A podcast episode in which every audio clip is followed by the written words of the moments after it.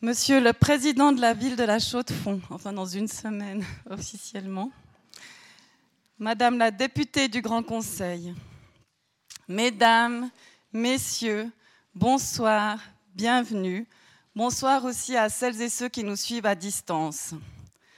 Ce soir, c'est pour le Club 44 un immense honneur de recevoir une femme d'exception, Djaïli Amadou Amal, dans le cadre du Printemps culturel consacré au Sahel. Madame Amal nous parlera de la condition difficile des femmes dans cette vaste région. Elle a fait le voyage depuis le Cameroun. Comme vous l'imaginez, en temps Covid, rien n'est facile, nous étions un peu fébriles. Vous êtes arrivés à bon port, c'est une réelle joie. Nous vous remercions vraiment de votre présence. Avant de vous présenter notre invité, je vous rappelle notre prochain rendez-vous. Dans une semaine, mardi 15 juin, comme en contrepoint à cette soirée, nous nous intéresserons cette fois au destin des femmes suisses.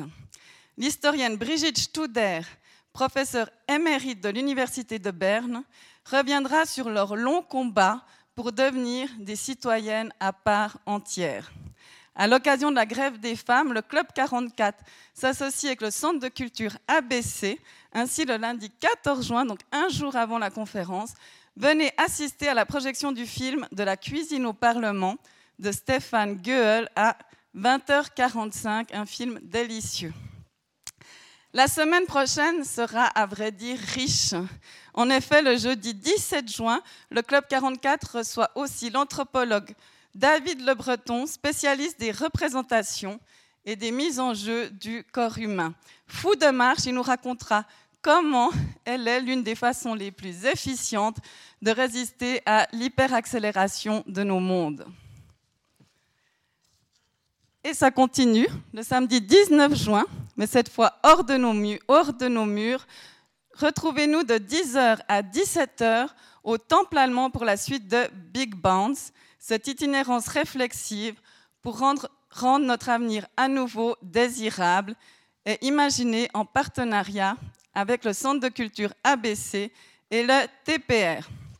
Pour ce deuxième rendez-vous, je vous dis très rapidement, nous invitons la MAPS, la Maison d'analyse des processus sociaux, ainsi des étudiants de l'Université de Neuchâtel, imaginent un dispositif kaléidoscopique intitulé Univers de demain, esquissant les possibles d'une économie verte. Plus de détails et réservations sur le site du Centre de culture ABC. Ça continue les annonces. Ce soir marque aussi l'ouverture d'une nouvelle exposition intitulée Bolol par 2 d'Eva Diallo. Où est Eva Diallo ? Elle est là, cachée là-bas, donc l'artiste est présente si vous voulez lui parler à la fin de la conférence. Cette exposition s'inscrit également dans le cadre du Printemps culturel. Eva Diallo, jeune artiste suisseau-sénégalaise, réside depuis plusieurs années au Sénégal. Elle a imaginé un projet photographique au long cours intitulé « Bolol, voyage en Peul ». L'artiste part sur les traces du chemin entrepris par certains de ses proches pour arriver en Europe. Ce travail au long cours se décline en plusieurs chapitres. Par la photographie, Eva tente de rendre l'atmosphère de ce qui se trame à chaque étape de ce difficile périple. L'exposition présentée ici, au Club 44, est une primeur, et présentée en primeur en Suisse, c'est la première fois que tu montes ce travail, montre l'attente longue et solitaire à la frontière orientale du Sénégal avant de passer au Mali. Mesdames et messieurs, revenons à ce soir. Je tiens d'abord à adresser mes remerciements les plus vifs au comité du Printemps culturel, dont je vois une partie, et particulièrement à sa fondatrice et coordinatrice, Zahra Banisadr. Sans eux, la venue de Djaïli Amadou Amal n'aurait simplement pas été possible. Je tiens à les féliciter pour leur engagement. C'est grâce à eux que vit cette manifestation à part, source de rayonnement particulier pour le canton de Neuchâtel. La venue de Madame Amal s'inscrit aussi dans le cadre de la Semaine neuchâteloise d'action contre le racisme, autre manifestation phare de notre canton. Je tiens aussi à exprimer toute notre gratitude à la librairie La Méridienne, notre partenaire de cœur, et à Xavier Warhol, photographe hors pair. Je ne sais pas où il est. Ouais. Ah, pardon, je ne te voyais plus. Merci, Xavier. Pardon. Alors, c'est bien, je reprends mon souffle, il y a beaucoup à dire, c'est ça. Avant de laisser la parole à Madame Amal, mais alors, j'ai l'honneur de vous la présenter. Peul, de l'extrême nord camerounais, mais aussi d'origine égyptienne par sa mère, Madame Amal réside aujourd'hui plus au sud, au Cameroun, à Douala. Elle a acquis une notoriété soudaine en Europe et loin au-delà en recevant le prix Goncourt des lycéens 2020 pour son livre « Les Impatientes », son troisième roman édité aux éditions Emmanuel Colas. Donc, que vous pouvez trouver, bien sûr, sur le stand de La Méridienne après. Mais l'écrivaine et militante était déjà une grande figure de la littérature en Afrique. En effet, elle connut le succès dès la parution en 2010 de son premier roman, « Walandé ou l'art de partager un mari », best-seller plusieurs fois primé. L'auteur y met en lumière les réalités difficiles vécues par les femmes dans un foyer polygamique. Avec ce livre, Djaïli Amadou Amal devient la première écrivaine du nord du Cameroun et surtout l'une des premières, si ce n'est la première, à oser évoquer sans tabou la condition difficile des femmes de son pays. En 2012, mettant à profit sa renommée littéraire dans son pays, Madame Amal crée l'association Femmes du Sahel, qui œuvre activement sur le terrain pour améliorer les conditions de vie des femmes dans cette région. L'association Femmes du Sahel a permis la création d'un nombre impressionnant de bibliothèques dans les milieux ruraux. L'accès aux livres peut faire basculer un destin, en témoigne le parcours de Madame Amal. À 8 ans, elle découvre par hasard un livre, c'est un choc, c'est pas la Bible.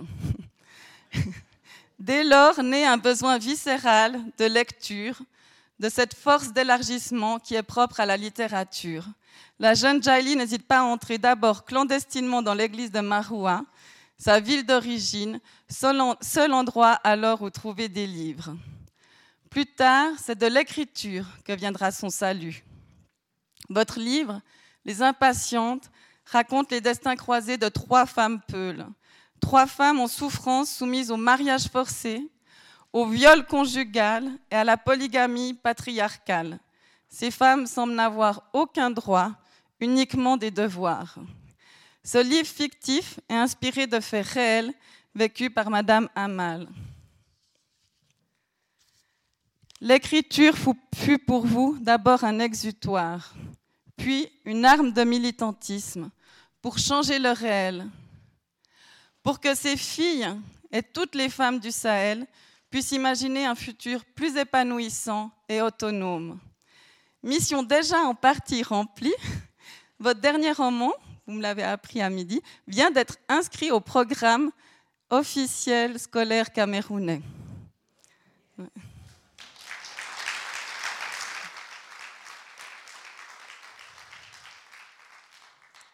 Madame Amal, vous que l'on surnomme la voix des sans-voix, vous dites « On devient féministe quand on agit concrètement ».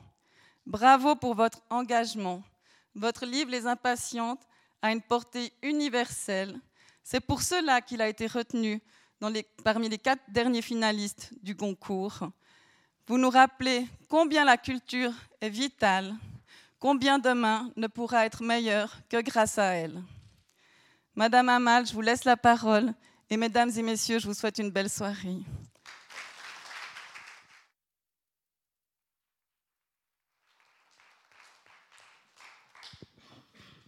Merci beaucoup. Mesdames et messieurs, bonjour. Je ne sais pas s'il faut dire bonjour ou bonsoir à 7h parce que chez nous à 18h il fait nuit. Donc, c'est très déstabilisant de voir le soleil à 22h. Avant tout propos, je voudrais remercier le comité du Club 44 pour leur invitation. Je suis très contente d'être là. Et Madame Zahra Banisadr du Printemps culturel pour l'invitation et de la disponibilité. Merci beaucoup. Et évidemment, je ne manquerai pas de remercier la ville qui m'accueille. Et je suis particulièrement émue parce que quand j'arrive à Neuchâtel, je découvre que j'avais une sœur, ou plutôt une tante, née à Maroua, originaire de Maroua et Peul, comme moi, qui a quand même été l'une des grandes figures féminines ici. Et ça m'a vraiment beaucoup émue et je suis d'autant plus heureuse donc d'être là aujourd'hui. Dans une société où le rôle dévolu à la femme se révèle pour le moins marginal, quand cette dernière n'est pas simplement la cible de biens de discrimination qui la confine dans un statut de figurante, plutôt soumise aux prises avec la précarité et l'avilissement, la femme censée être un partenaire à part entière et actrice du développement se trouve pour ainsi dire réduite à subir des volontés qui l'aliènent. Les femmes au Sahel sont encore assignées aux pesanteurs socioculturelles et aux contraintes structurelles entravant leur épanouissement, le plein développement de leur potentiel, ainsi que leur accès à des destins dignes et émancipés.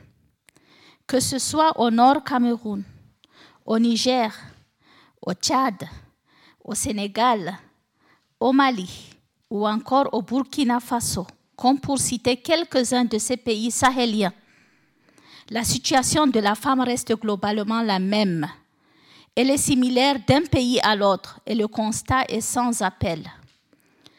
La gente féminine est la moins lettrée et la plus pauvre.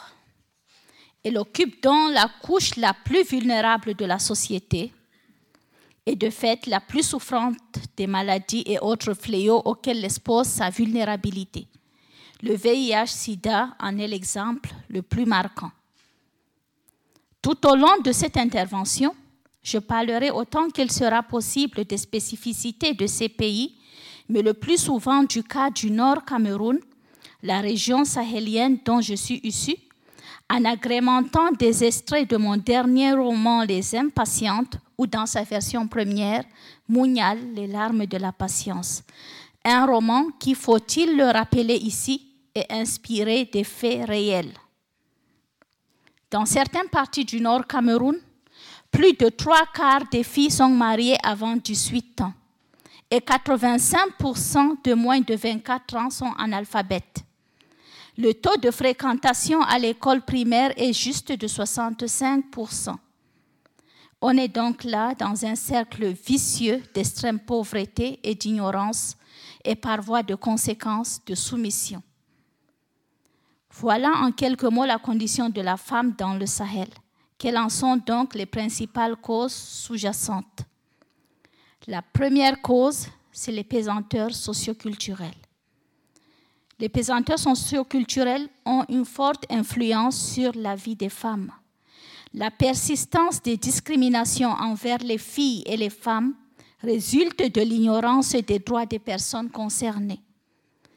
L'insuffisance de la vulgarisation des instruments juridiques en matière d'égalité de genre, l'analphabétisme des parents, et les préjugés sociaux. La femme a toujours été sous la coupe de la société. D'abord dans sa famille avec son père et ensuite chez son époux dont elle dépend financièrement. Dans certains milieux, l'on interdit même à la femme d'avoir une activité génératrice de revenus. Beaucoup de femmes continuent à être perçues comme incapables majeures, traduisant un statut social d'infériorité. La femme étant appelée à jouer premièrement et pleinement son rôle de reproductrice et de femme au foyer. Les stéréotypes de femme épouse, femme mère ou même femme objet persistent. Dans le roman Les Impatientes, les conseils d'un père à sa fille lors du mariage nous édifient un peu plus. Je cite « Munyal mes filles, ayez peur de votre Dieu. Soyez soumises à vos époux. Épargnez vos esprits de la diversion. Soyez pour lui une esclave et il vous sera captif. Soyez pour lui la terre et il sera votre ciel. Soyez pour lui un champ et il sera votre pluie. Soyez pour lui un lit et il sera votre case. Ne boudez pas. Ne méprisez pas un cadeau, ne soyez pas colérique, ne soyez pas bavarde, ne soyez pas dispersée, ne soyez pas suppliante, soyez pudique, soyez reconnaissante, soyez patiente, soyez discrète, respectez sa famille et soumettez-vous à elle. Aidez votre époux, préservez sa fortune, préservez sa dignité, préservez son appétit, qu'il ne s'affame jamais à cause de votre paresse ou à cause de votre mauvaise humeur ou encore à cause de votre cuisine exécrable. Épargnez sa vue, épargnez son nuit, épargnez son odorat, que jamais ses yeux ne voient ce qui est sale en vous ou en votre nourriture ou en votre domicile, qu'il n'admire que beauté et splendeur.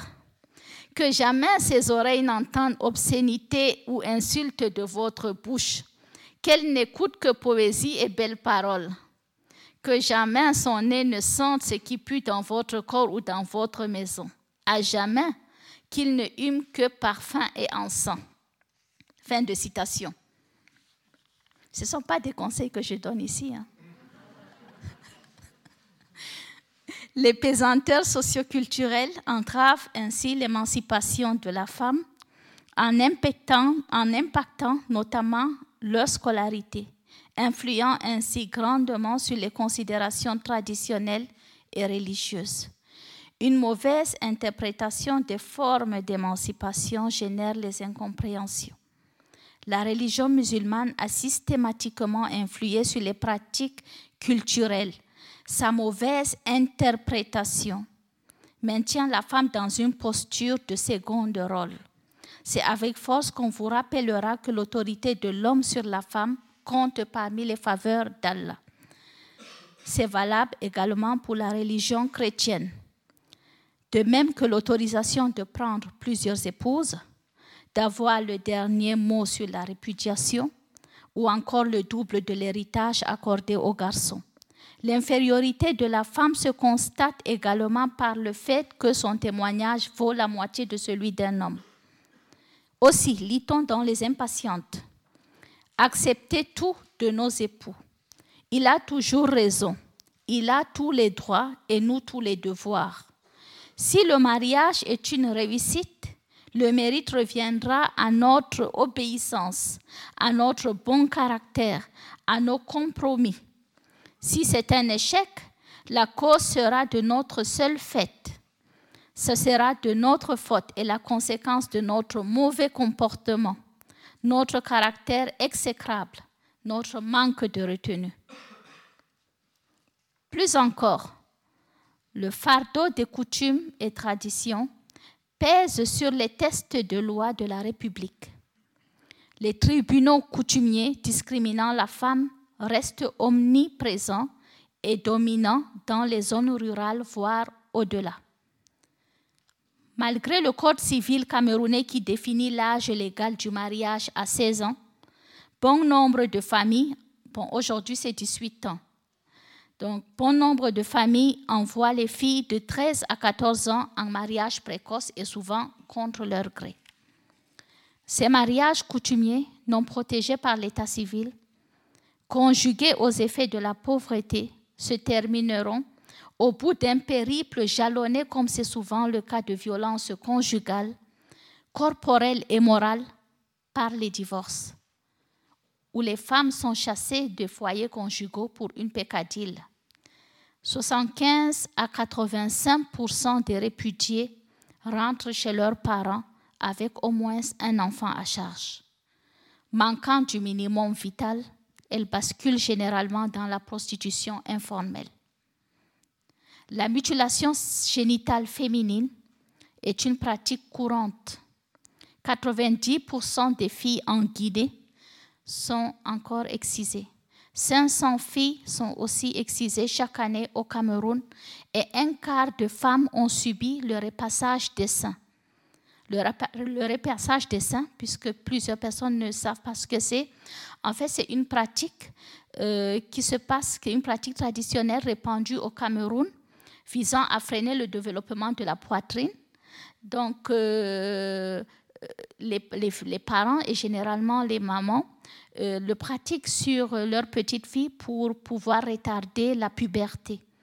Donc, ça se pratique par un massage où on écrase pratiquement la poitrine de la jeune fille avec des objets chauffés, donc comme de la pierre, le pilon, etc. Et ça reste une mutilation qui n'est pas reconnue par l'OMS. Donc aujourd'hui, comme je le disais tantôt, au moins 45% des femmes camerounaises ont subi le repassage des seins. La deuxième cause, c'est la sous-scolarisation. L'importance de l'éducation des filles est généralement ignorée et tributaire de certains obstacles sociaux. Les taux de scolarisation sont bas, même s'ils progressent quelque peu ces dernières années en milieu urbain. La sous-scolarisation et la déscolarisation sont des problèmes importants qui entravent la concrétisation de l'éducation primaire universelle, notamment chez les jeunes filles, conformément aux objectifs du millénaire pour le développement des Nations Unies. Moins de 57% des filles achèveront le cycle du primaire, contre 70% des garçons. Ça, ce sont des chiffres valables pour tout le Sahel. Seules 2 filles sur 5 sont scolarisées dans le secondaire. Les discriminations dans le système éducatif sont souvent constatées. Elles présentent plusieurs visages. L'attribution des places assises dans une salle de classe où les garçons occupent la majorité des tables-bancs pendant que les filles sont assises à même le sol. Parce que, évidemment, dans les pays du Sahel, il n'y a pas suffisamment d'infrastructures et donc dans les écoles, il n'y a pas suffisamment de tables-bancs. Et généralement, ce sont les garçons qui sont les plus forts qui peuvent s'asseoir sur les tables-bancs pendant que les filles, de toutes les façons, même quand elles arrivent les premières en salle de classe, elles n'oseront pas s'asseoir sur les tables-bancs, elles laisseront les garçons à leur place. À la rentrée scolaire, la fille est inscrite tardivement ou pas du tout.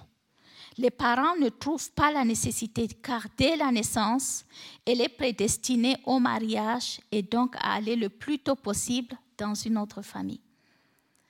Dans le cas des Peul, par exemple, je salue Eva Diallo, je viens de découvrir, celle qui a fait les photos, que c'est une Peul comme moi, donc une Peul du Sénégal, à Djarama, ma sœur. Donc, chez les Peul, il y a des différentes manières d'annoncer la naissance d'un garçon ou la naissance d'une fille. Quand c'est un garçon, on dit obesni, c'est-à-dire augmenter.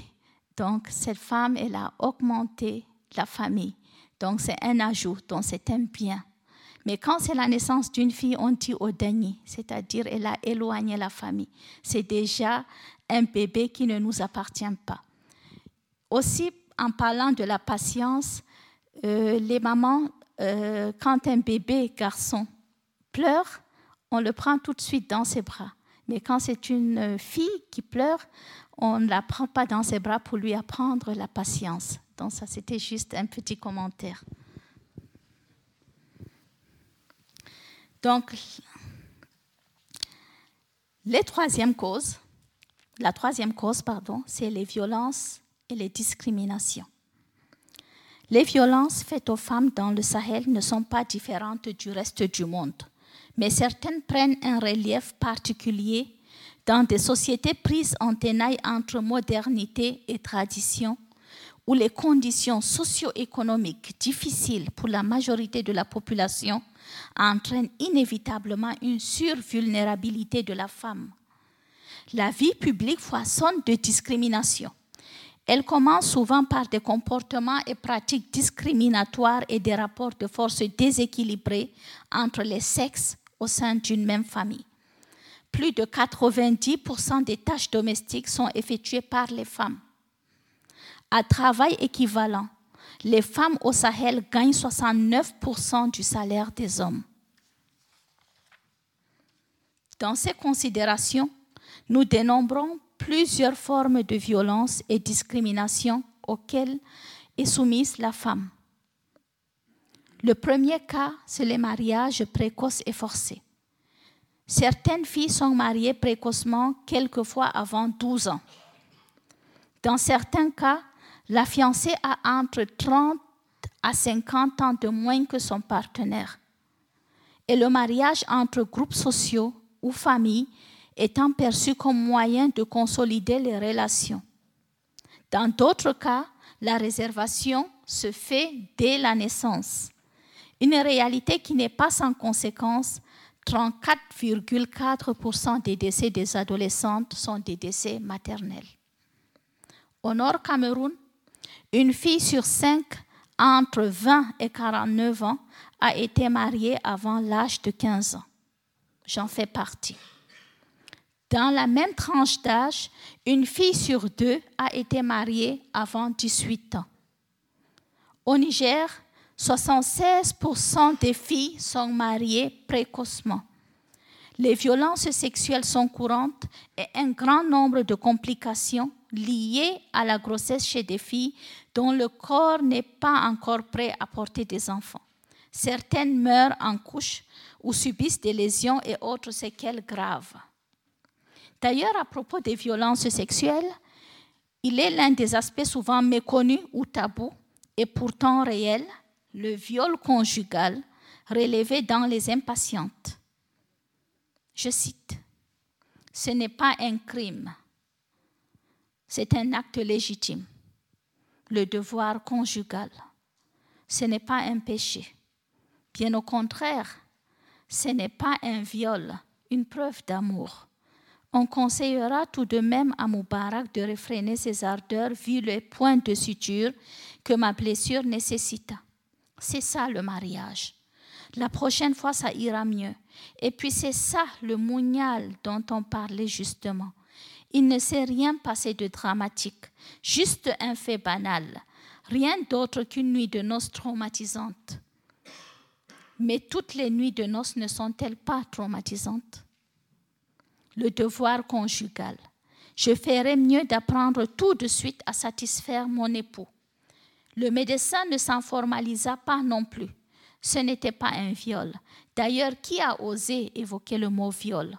Le viol n'existe pas dans le mariage. Fin de citation.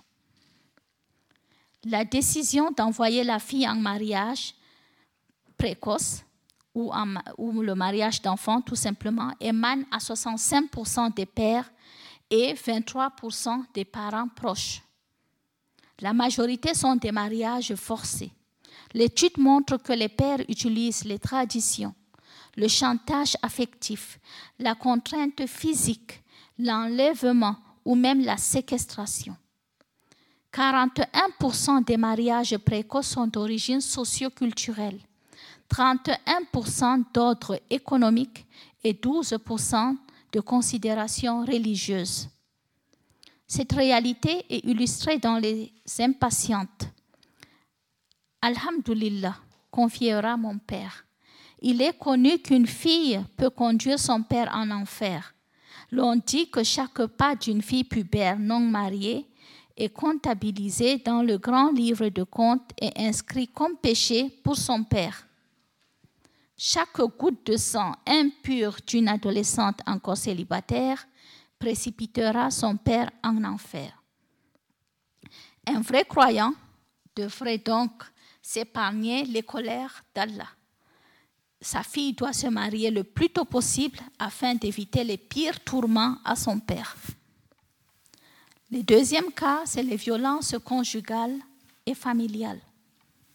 Au Cameroun, 2 tiers des femmes, dont 68%, ont subi de la violence physique ou sexuelle de la part de leur époux ou partenaire. 42% l'ont subi parfois, 26% l'ont subi souvent. C'est évidemment des situations d'une terreur parfois insoutenable, mise en exergue dans Les Impatientes à la page 115. Nos regards se croisèrent un bref instant, puis sentir moi il retourna dans la cour sous la pénombre, quand soudain un violent coup dans le dos me précipita dans la cendre. Étourdi et traumatisé, je réussis à me retourner par instinct de survie. Je me protégeais le visage pendant que 3 autres coups de parasol s'abattaient violemment sur mon corps frêle, à grand renfort de coups de pied qui me précipitèrent à nouveau dans la cendre. Je tremblais de tous mes membres, le visage tuméfié, le corps échymosé, le pagne souillé d'urine. La terreur me serrait la gorge, m'étouffait et m'empêchait pratiquement de respirer. Il finit par me sortir de la salle de bain tremblotante et m'entraîna au lit. Entreprit unilatéralement une liaison en guise de consolation, non sans oublier de me répéter machinalement que c'était de ma faute s'il me frappait, que je réussissais toujours à le mettre hors de lui. Il m'exhorta à être plus consciencieuse dorénavant et ajouta qu'il me pardonnait. Après le décès d'un conjoint, la femme peut être considérée soit comme responsable et coupable, malchanceuse, sorcière et rejetée par la communauté, soit comme un bien à hériter. Le divorce, dont le taux très élevé reste unilatéralement du ressort de l'homme, l'épouse, mère au foyer, l'employé si l'on veut, se voit abusivement licenciée par son époux, l'employeur. La polygamie, régime matrimonial par défaut, permet à l'homme de disposer de plusieurs épouses. Pour les coépouses en perpétuelle rivalité, pour attirer les faveurs de l'époux, prétextes et coups bas sont bons pour discréditer l'autre. Le plus souvent, les enfants se retrouvent mêlés à cette guerre d'adultes avec des séquelles traumatisantes que l'on connaît. Les Impatientes relatent cette problématique. « Dis-moi, Ali, que veux-tu que je fasse? Que je regarde gentiment cette fille à peine plus âgée que ma fille me prendre mon époux? Que je perde mon foyer, que je prenne le risque de faire souffrir mes enfants en me laissant répudier. Ils sont trop jeunes pour vivre sans leur mère. Que veux-tu que je fasse, Ali? Que je reste les bras croisés à attendre qu'ils se débarrassent de moi? Que veux-tu que je fasse? Quel est mon périmètre d'action? Qu'est-ce qui est permis? Qu'est-ce qui ne l'est pas? Quand on est à la guerre, on n'est pas regardant sur le choix des armes. On prend ce qui est à notre portée et on avance avec. Je l'aimais. J'ai fait de mon mieux pour le satisfaire. J'ai été une bonne épouse, une excellente mère. Je lui ai donné des enfants intelligents, en bonne santé, des 2 sexes. Je l'ai réconforté. Je l'ai aimé de tout mon cœur, de toute mon âme. Que voulait-il de plus ? Je ne suis pas méchante, on m'oblige à l'être. Je n'ai pas choisi de faire cette guerre, mais m'en laisse-t-on le choix? Que veux-tu que je fasse, Ali? Quel est mon champ d'action, mes marges de manœuvre, mes choix? Ai-je vraiment de choix? Selon Fatoumata Harber, enseignante et militante des droits de l'homme au Mali, la femme est vue dans nos traditions comme un souffre-douleur. Une femme qui devrait, selon le Mounyou-Sabari, Munyal tout simplement, sabre, accepter de se faire frapper pour le bonheur de ses enfants. L'extrait de certaines pages de Munyal ou du roman Les Impatientes le révèle également. Munyal, mes filles, intégrez-le dans votre vie future, inscrivez-le dans votre corps, dans votre cœur, répétez-le dans votre esprit. Munyal, telle est la seule valeur du mariage et de la vie. Telle est la seule valeur de notre religion, de nos coutumes, du pulaaku. Munyal, car c'est dans les douleurs qu'on vous le conseille, alors vous ne devrez jamais l'oublier. Dans certaines ethnies, existent encore des rapes de filles. Celles qui sont convoitées sont ciblées par les hommes qui les kidnappent, même en public. Si forte soit la jeune fille, l'homme cherchera des renforts pour l'immobiliser et la violer, sans que quiconque intervienne, et des fois sous le silence complice des autorités administratives. Donc le kidnapping des filles pour un homme qui les convoite se fait au vu et au su de tout le monde. Et quand le jeune homme se fait aider par ses amis et la viole en public, ensuite les parents n'en veulent pas et on la laisse comme, donc, on la laisse comme épouse à cet homme-là qui l'a violée. Le troisième cas, c'est les violences économiques. En zone urbaine, les femmes restent encore dépendantes de leur conjoint. La société voudrait que les femmes restent à la maison et s'occupent des tâches domestiques, tandis que les hommes s'occupent des finances. Quelquefois, même quand la femme est instruite et peut travailler, son emploi est conditionné par l'approbation de son époux. Dépendance économique est égale à soumission totale et vulnérabilité. L'insuffisance des crédits octroyés aux femmes constitue également dans cet ordre d'idées un facteur déterminant dans la non-autonomie financière des femmes. En zone rurale, il arrive que la femme porte toute la famille, à elle les cultures potagères, le petit élevage, la corvée d'eau. Bien que les femmes apportent environ 80% des ressources alimentaires de la famille, ces dernières n'ont pas souvent le droit d'acquérir ou d'hériter d'une parcelle de terre. La femme exploite donc la parcelle de son conjoint et ce dernier a ainsi le droit de regard sur les récoltes. Les dépenses pour suivre les canons de beauté actuels représentent aussi de fortes contraintes physiques et économiques. Rester des heures immobiles pour se faire des tresses, pour mettre du henné, maquillage, épilation et même des privations de nourriture, régime, ou alors le contraire, se gaver de nourriture pour pouvoir être plus belle aux yeux des hommes. Ça dépend donc de l'espace culturel, sans oublier le budget pour l'habillement, les bijoux, avec une marchandisation du corps. Les quatrièmes causes sont les changements climatiques.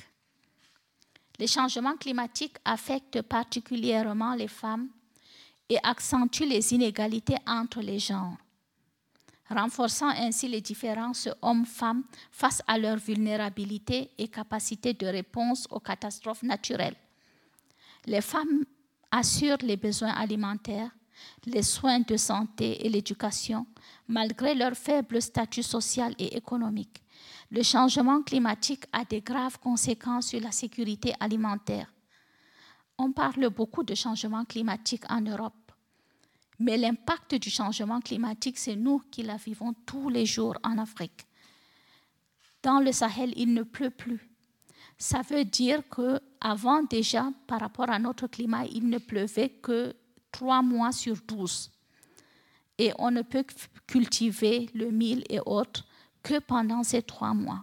Les autres mois, il n'y a pas une seule goutte de pluie. Aujourd'hui, ça s'aggrave, le désert avance, les lacs s'assèchent, les rivières s'assèchent, les conséquences sont dramatiques. Les conflits agro-pastoraux, les crises, etc. sont dus au changement climatique. Le pire, c'est que même pour les besoins de tous les jours, juste de l'eau pour boire, pour laver les enfants, pour faire la lessive, pour faire la cuisine, on n'en a pas. Les femmes, quelquefois, dans certains villages, sont obligées de parcourir 10, 20 kilomètres chaque jour pour pouvoir trouver de l'eau. Les points de forage, quelquefois, qui sont mis en place par des organisations non gouvernementales, en fait, on les met en place et on ne s'en occupe pas. Au bout de 2 ou 3 ans, ça ne fonctionne plus. Et du coup, beaucoup de villages n'ont pas d'eau et il y a des drames qui s'ensuivent. Il y a juste 1 an ou 2, une maman a perdu ainsi 4 enfants d'un seul coup, le même jour, tout simplement en cherchant de l'eau. En fait, il faut aller dans des rivières et les rivières deviennent, les rivières sont secs, elles deviennent donc juste des lits de sable. Et donc il faut creuser de plus en plus profond pour pouvoir trouver de l'eau. Et cette maman-là, en creusant, donc les enfants, ils ont trouvé de l'eau très, très profonde.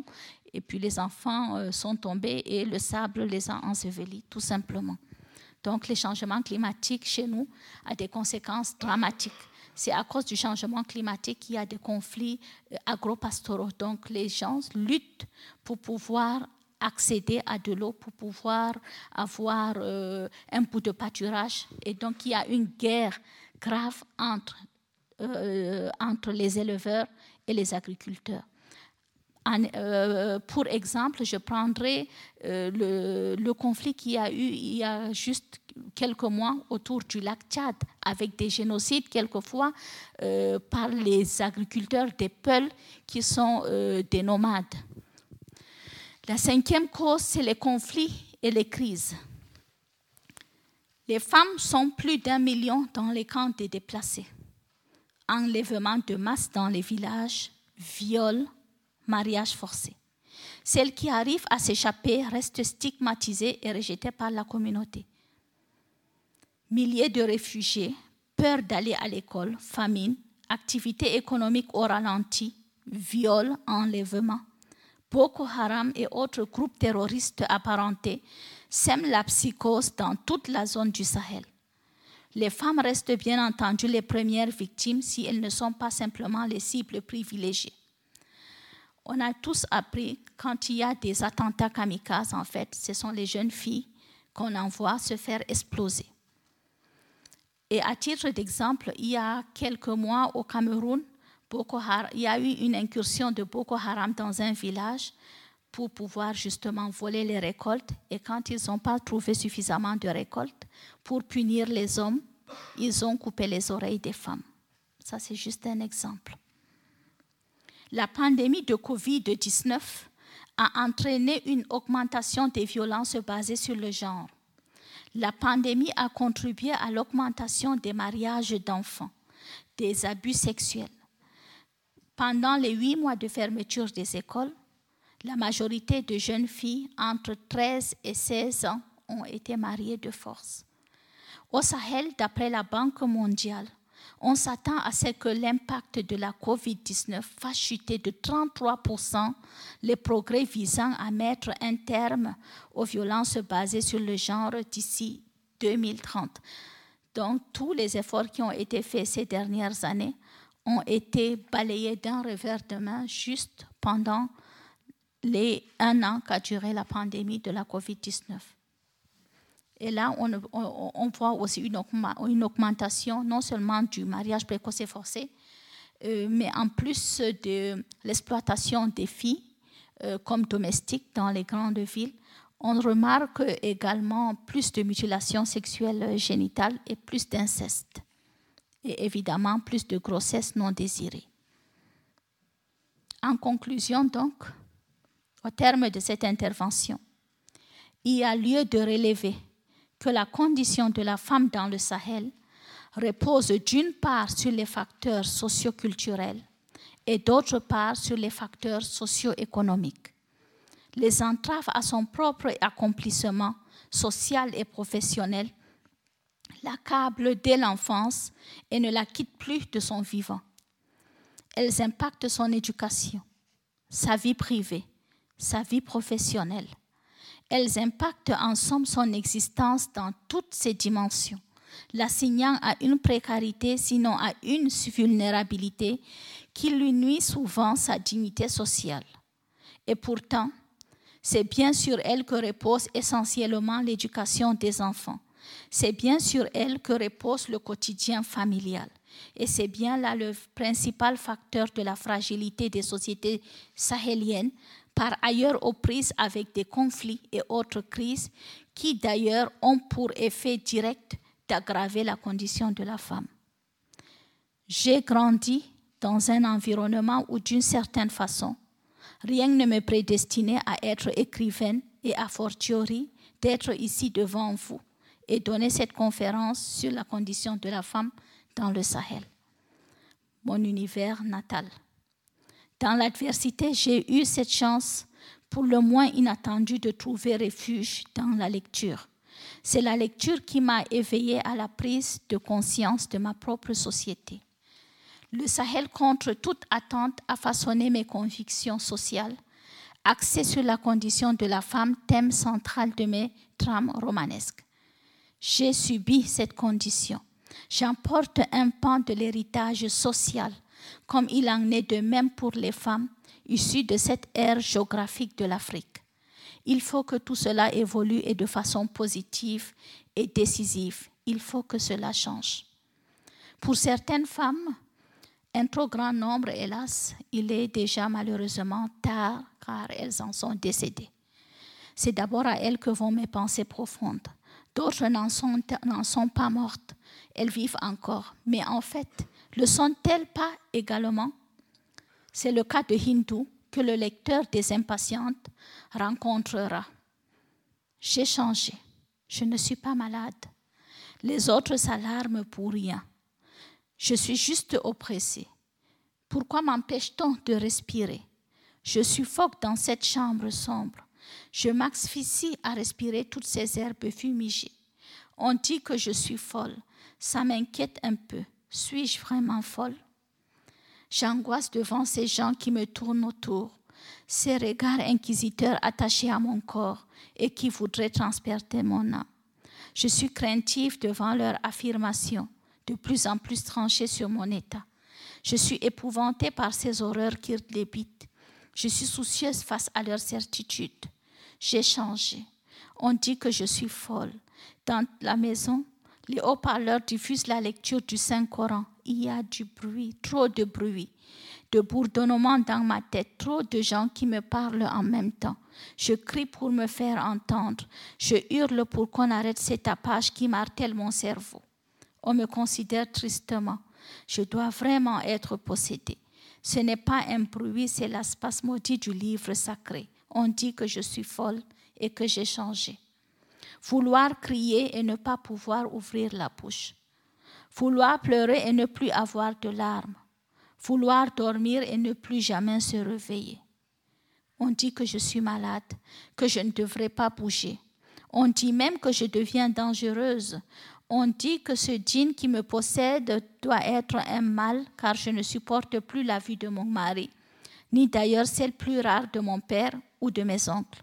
On dit que ce djinn serait amoureux de moi. On confirme ma folie, on commence à m'attacher. Il paraît que je cherche à fuir. Ce n'est pas vrai, je cherche juste à respirer. Pourquoi m'empêche-t-on de respirer? Pourquoi m'empêche-t-on de voir la lumière du soleil? Pourquoi me prive-t-on d'air? Je ne suis pas folle.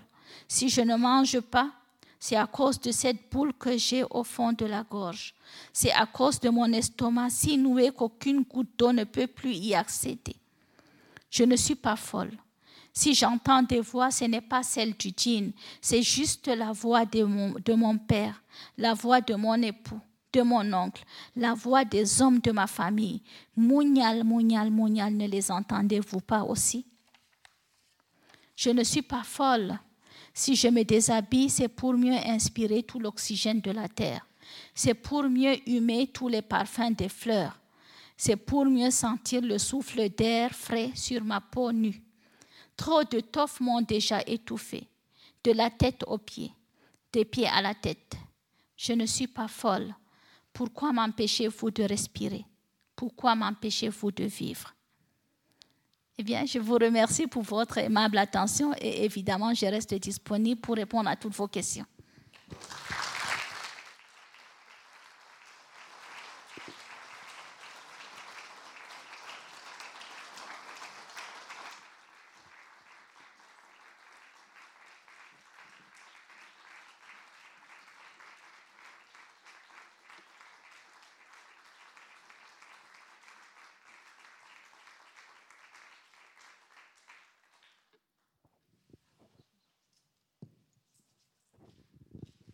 Merci infiniment pour cet exposé très instructif, émouvant, incarné. C'était un privilège de vous entendre lire votre texte. Merci au Printemps culturel de rendre possible ce symbole fort, effectivement, de vous avoir sur notre scène. C'est émouvant. Des questions? On a un long moment. Non, moi, je commence avant. Comment a été reçu vos livres dans votre communauté ? Peul. C'est quand même très violent, certaines scènes, ce que vous révélez. Merci beaucoup. Eh bien, dans ma communauté, il faut dire que j'ai commencé quand même à écrire il y a 10 ans. Et le roman Munyal, Les Larmes de la Patience, devenu Les Impatientes, c'est mon 3e roman. Et donc, en 10 ans, il s'est quand même passé des choses pas mal. Voilà. Et je peux dire qu'au départ, évidemment, j'allais à l'encontre de nos traditions, puisque j'évoquais des sujets tabous. Dans notre culture peul, il y a ce qu'on appelle le pulaaku. Le pulaaku, c'est l'ensemble des valeurs qui régissent la vie des Peuls. Et parmi ces règles, il y a la patience, il y a également la pudeur, le semtende, la pudeur, la honte d'avoir honte, le fait de ne pas évoquer certains sujets, surtout liés à la sexualité, c'est complètement tabou. Et puis, il y a aussi le sens de la dignité, la ruse, etc. Donc, selon ma culture, évidemment, j'allais à l'encontre de toutes les valeurs et ça a été vraiment, au début, ça a été quand même assez difficile. En plus, dans mon premier roman, je remettais en cause justement la pratique de la polygamie en évoquant tout ce que ça pouvait entraîner comme souffrance et désagrément dans une famille. Je parlais du mariage précoce. Je parlais également du consentement de la fille obligatoire pour son mariage, de la violence faite aux femmes, des répudiations sans aucun droit, etc. Et c'était quand même dans les années 2010. Et à ce moment-là, il y avait vraiment... C'était quand Boko Haram faisait des ravages dans l'extrême nord du Cameroun avec des kamikazes qui se faisaient sauter à chaque bout de champ. Et donc, j'avais reçu pas mal de menaces, mais évidemment, je n'ai pas cédé. J'ai continué à écrire, j'ai continué à donner les conférences, j'ai continué à parler de ça. Et puis surtout, j'étais la première femme qui osait écrire dans tout le Grand Nord Cameroun, donc dans la zone sahélienne du Cameroun. Et j'étais évidemment la seule qui pouvait légitimement parler de ces sujets-là, puisque moi-même, je suis une victime. J'ai été mariée à l'âge de 17 ans, c'était un mariage forcé, et j'ai commencé à écrire pour pouvoir sauver mes filles de ces mariages-là également. Et donc, je n'avais pas d'autre choix que de continuer pour pouvoir les protéger, pour avoir une voix suffisamment forte pour les protéger. Et donc, évidemment, quand on n'a pas le choix, on devient beaucoup plus fort. Mais dans l'ensemble, les jeunes et les femmes se sont sentis quand même tout de suite concernés et c'était aussi comme voilà, un déclic. Ils avaient besoin de s'exprimer. Toutes les femmes avaient des choses à dire, avaient d'une manière ou d'une autre souffert de ça. Et donc, c'était l'occasion pour pouvoir... créer ce mouvement, un peu comme ce qui s'est passé en Europe il y a quelques années, le mouvement MeToo, parce qu'il y a beaucoup d'hommes qui disaient non, c'est pas vrai, et des femmes qui se levaient en pleine conférence qui disent si c'est vrai, moi je l'ai vécu. Et donc voilà, ça a eu le mérite de libérer la parole, et je pense que globalement, tous mes romans ont été très très bien accueillis, parce que ce sont dans un environnement où le livre coûte extrêmement cher. Mes livres se vendent pas mal et puis comme vous l'avez annoncé tantôt, ils ont fini 10 ans plus tard à rentrer quand même, puisque j'ai 2 romans dans le programme scolaire. Mon premier roman Walandé, inscrit au programme scolaire pour les premières et terminales du système anglophone camerounais, et Les Impatientes ou Munyal, Les Larmes de la Patience pour les terminales de toutes séries confondues, et à partir de l'année prochaine. Donc, je pense que le livre est plutôt bien accueilli. Merci.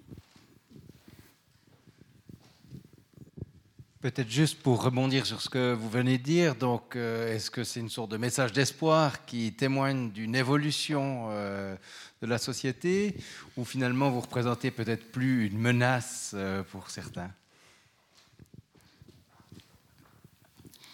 Eh bien, les deux, je veux dire, évidemment pour les gardiens des traditions et qui ne veulent absolument pas que les choses changent, les conservateurs, je représente quelque part une menace.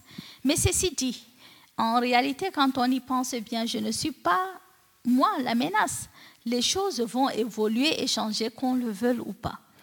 Il y a aujourd'hui une ouverture sur le monde, les réseaux sociaux, la télévision, etc., qui fait en sorte que les jeunes sont beaucoup plus ouverts sur le monde et aspirent à autre chose, dont le changement, il devait venir de toutes les façons.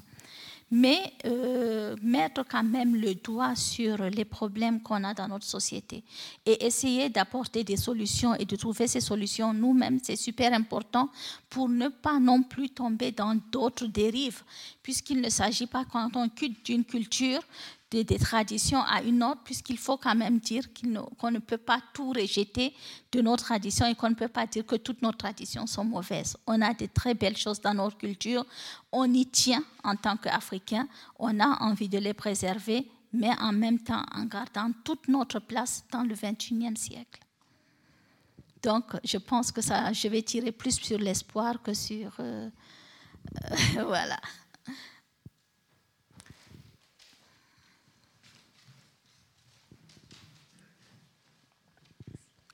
Merci beaucoup. Et dans les échanges que vous avez pu avoir avec des jeunes lycéennes, avec des jeunes lycéens, vous avez eu des retours, des réactions, des commentaires des jeunes lycéens en particulier.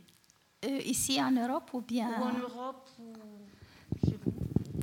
Eh bien, déjà, moi je ne travaille pas beaucoup avec les élèves, les lycéens, etc., puisque j'ai créé l'association après la publication de mon premier roman, l'association Femmes du Sahel, et cette association a pour premier volet, et le volet le plus important, l'éducation, puisque je pense que ce n'est que par l'éducation qu'on pourra changer les choses. Donc avec cette association, nous encourageons l'éducation de la jeune fille, nous essayons de lutter contre les mariages précoces et forcés, les déperditions scolaires, etc. Et donc je donne beaucoup de conférences en Afrique, dans mon pays, le Cameroun et dans d'autres pays, avec des jeunes filles surtout, pour leur dire l'importance de l'éducation, mais également comment se prémunir des violences et notamment le mariage forcé. Et donc, oui, le roman a été très, très bien accueilli. Mais en publiant ce roman en France, ce dont j'avais le plus peur aussi, puisque c'est quand même un roman qui parle des violences faites aux femmes. Ce dont j'avais le plus peur, c'est qu'on se dise « Ah oui, mais quand on parle de violences faites aux femmes, et surtout dans le contexte du roman, ça concerne que les Africaines. » Mais non, la violence faite aux femmes est un sujet universel. Et ça concerne tout le monde. Dans le roman, on parle peut-être du mariage précoce et forcé, mais également du viol conjugal qui ça se passe aussi partout dans le monde. Les féminicides, ça se passe partout dans le monde. Le cycle de la violence physique, elle est la même partout. C'est toujours ça se passe toujours de la même manière. On ne commence pas par tuer sa femme, ça commence toujours par une insulte, un mot mal placé, une petite gifle de temps en temps, et ça continue jusqu'au féminicide. Et que ce soit en Europe, en Asie, partout dans le monde, ça se passe de la même manière. Et donc pour moi, ça me tenait vraiment à cœur aussi que toutes les personnes qui lisent ce livre se sentent concernées par le sujet. J'ai été donc non seulement agréablement surprise d'obtenir ce concours des lycéens, mais pas que le concours des lycéens, puisque nous avons aussi obtenu le choix concours de la Serbie, le choix concours du Royaume-Uni, le choix concours de l'Orient, le choix concours de la Tunisie, etc. Et donc, ça veut dire que les jeunes se sont sentis concernés par le sujet. Et ça représente tout simplement de l'espoir pour l'avenir. Et quand je donne des conférences dans les lycées, aussi bien en France, même hier, ici et à Neuchâtel, ça s'est très, très bien passé. Les jeunes avaient beaucoup de questions. Ils se sont sentis concernés et vraiment, ça a donné lieu à beaucoup de débats, beaucoup d'échanges. Merci. Il y a une question là. Une question de la maman de notre artiste de ce soir, Eva Diallo, qui est Peul aussi. Je voulais d'abord remercier, vraiment, parce que je suis Peul comme vous, Et c'est vrai que votre livre, moi, je l'ai lu à 3 jours. Parce que, merci vraiment, parce que vous avez touché un sujet qui nous concerne tous, les femmes peules. Et moi, j'ai vécu en Suisse depuis 37 ans, mais j'ai dit que mes enfants, quand on fait, c'est les peuls. Mais vous avez vraiment touché un sujet que personne n'osait parler. Et que les 3 histoires qui sont dans votre livre et dans ma famille. Et c'est vrai que c'est... Merci vraiment. Et je pense que cette fois, on y croit. Et je pense que toutes les femmes peules, ils sentent vraiment parenté avec vous.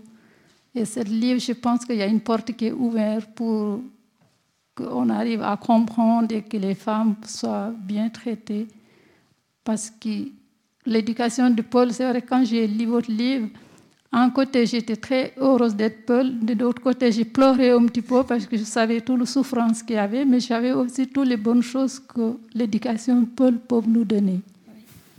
Merci. Merci beaucoup. Merci beaucoup, merci. C'est ça l'amalgame aussi, c'est qu'on est totalement attaché à notre culture, on l'adore, on est fiers d'être Peul, mais également d'être du Sahel et d'être africain tout court. On est fiers aussi des valeurs qu'on nous a inculquées dès l'enfance et on y tient. Mais en même temps, il faut quand même qu'on puisse changer les choses.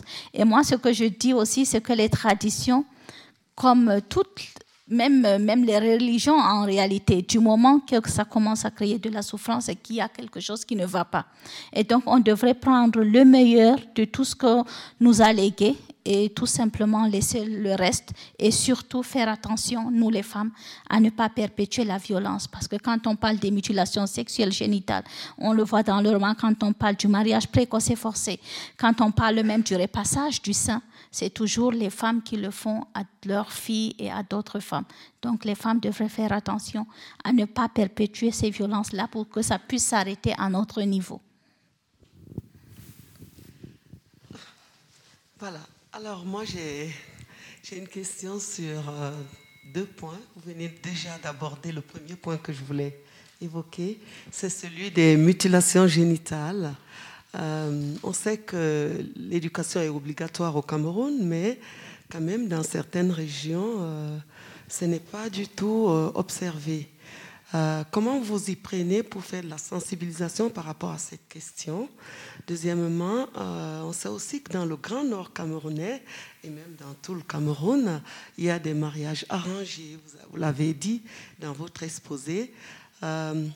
Comment vous faites pour justement travailler sur ces questions, pour conscientiser les femmes, pour que justement elles arrêtent de faire ces pratiques-là, et quelles sont les relations que vous avez avec les autorités exécutives du Grand Nord camerounais? Merci. Merci beaucoup. Et donc, comment je fais par rapport à l'éducation, surtout l'éducation de la petite fille, le fait qu'elle soit inscrite à l'école. Mais ça va même beaucoup plus loin que ça. Le fait même qu'elle ait d'abord l'acte de naissance, puisqu'en réalité, encore beaucoup d'enfants, on parle même d'un chiffre de plus de 70% d'enfants dans le milieu rural n'ont pas d'acte de naissance. Donc, ce sont des enfants qui n'existent pas. Et la plupart du temps, quand on voit les chiffres par rapport aux déperditions scolaires, on se rend compte que beaucoup d'enfants arrêtent leur scolarité au niveau primaire parce qu'ils ne peuvent pas présenter l'entrée en 6e et le certificat d'études. Donc déjà, rien que le problème d'acte d'état civil, ça c'est déjà un grave problème. Et pour ma part, étant aussi ambassadrice de l'UNICEF, mais comme je travaille aussi avec beaucoup d'autres ONG et tout ça, nous essayons quand même de faire des campagnes de sensibilisation déjà sur l'établissement des actes de naissance pour les enfants. Et puis, comment nous y prenons pour scolariser les enfants? Eh bien, il y a plusieurs actions qui sont mises en place depuis 2012 par notre association Femmes du Sahel. La première, c'est tout simplement le plaidoyer et les sensibilisations dans les communautés. Eh bien, nous approchons des leaders communautaires, c'est-à-dire le chef du village, le prêtre, l'imam, tous les leaders communautaires. Et nous les sensibilisons, eux d'abord, et dès qu'ils sont d'accord pour nous aider, eh bien, ils vont diffuser tout simplement le message. Et eux, généralement, quand c'est des leaders communautaires, les gens les écoutent. Ensuite, nous avons une autre approche, c'est que généralement, les parents n'inscrivent pas les enfants à l'école à cause de la précarité. Donc, pour les familles les plus diminuées, ce que nous faisons, c'est que nous parrainons les enfants en prenant en charge totalement leur scolarité. Donc, avec un pourcentage de 80% de filles, puisque généralement, ce sont les filles qui sont les plus délaissées. Donc, nous les inscrivons à l'école, nous donnons toutes les fournitures, les cartables, etc., les manuels scolaires, et nous essayons de les encourager. Nous ne les abandonnons pas juste la première année, mais nous essayons de les suivre le plus longtemps possible pour que ces enfants puissent avancer. Et évidemment, la condition pour que les enfants soient aidés, c'est que le parent accepte déjà l'idée que son enfant aille à l'école. Donc ça, c'est hyper important. Ensuite, nous pouvons aussi travailler avec les autorités administratives pour pouvoir persuader, parce que comme vous le dites, l'école est obligatoire. Mais maintenant, sur le papier, l'école est obligatoire. Mais si les gens qui continuent à ne pas vouloir inscrire les enfants à l'école pour plusieurs prétextes et qu'ils ne sont pas punis, à ce moment-là, c'est la permission finalement de ces autorités-là qui cause cette problématique parce que ça continue d'avancer. Et ça, c'est aussi valable pour le mariage d'enfants puisque c'est interdit par la loi.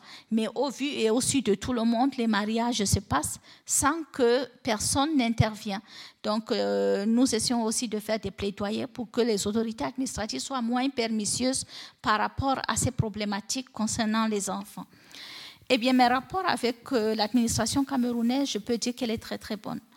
Donc, dès la publication de mon premier roman, j'ai été quand même soutenue. Et après, j'ai pu faire mon travail sans rencontrer vraiment de difficultés par rapport à ça. Je collabore très souvent avec le ministère des arts et de la culture, mais également le ministère des affaires sociales, etc. Je travaille aussi avec beaucoup d'associations sur le terrain, l'association de lutte contre les violences faites aux femmes et d'autres associations, et comme je le disais tantôt, avec l'UNICEF, avec l'ambassade de France, des États-Unis, etc. Donc pour pouvoir faire avancer les choses.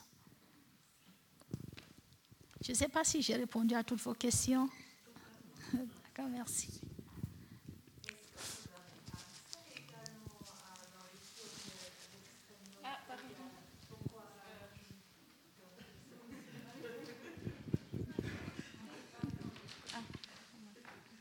Excusez-moi. Est-ce que vous avez accès dans les zones de l'extrême nord qui sont dominées par la présence de Boko Haram avec votre programme et la formation? Comment on doit s'imaginer ça? Eh bien, ça dépend en fait des zones. Donc, par exemple, dans le camp des réfugiés de Minawao, nous pourrons mener des activités parce qu'il y a vraiment toutes les forces de l'ordre et tout ça pour nous protéger. Maintenant, avec l'UNICEF aussi, si je me déplace pour mener dans des sensibilisations, des activités liées dans ce genre-là, à ce moment-là aussi, il y a toujours une escorte et tout ça. Bon, ce qui est bien, ce qu'on peut dire que la situation, même si elle n'est pas totalement maîtrisée, par rapport à il y a quelques années, quand même, la plupart des écoles ont réouvert. Donc ça, c'est déjà un point positif parce que pendant plus de 4 ans, la majorité des écoles dans cette région-là ont fermé. Et quand on dit que les écoles ont fermé, on a vu les conséquences avec la crise sanitaire. Juste en 8 mois de fermeture d'école, on a fait un bond en arrière de plus de 33%. Imaginez quand pendant 4 ans, dans un village, il n'y a plus d'école. Donc, l'avantage aujourd'hui, c'est que ça commence à réouvrir petit à petit. Il y a certaines zones où moi, personnellement, je peux aller. Il y a d'autres où je ne peux pas y aller, évidemment, par sécurité. D'ailleurs, ce serait même interdit aussi bien par les autorités que par les forces de l'ordre et tout ça, parce que ça reste quand même des endroits très, très dangereux. On a encore beaucoup des incursions de Boko Haram dans certains villages. On a beaucoup d'insécurité dans certains villages. Et puis, toute la zone reste évidemment encore fragile.